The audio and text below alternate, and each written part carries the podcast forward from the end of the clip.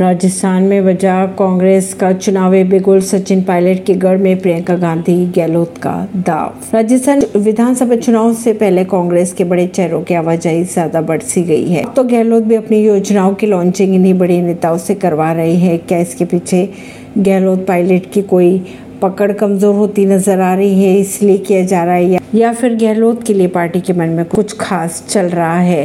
पहले तो खड़गे उसके बाद अब प्रियंका गांधी ने राजस्थान में अभी बिगोल फूक दिया है। वहीं अगर सचिन पायलट की बात की जाए तो सचिन पायलट के गढ़ से प्रचार की शुरुआत भी करेंगी प्रियंका गांधी।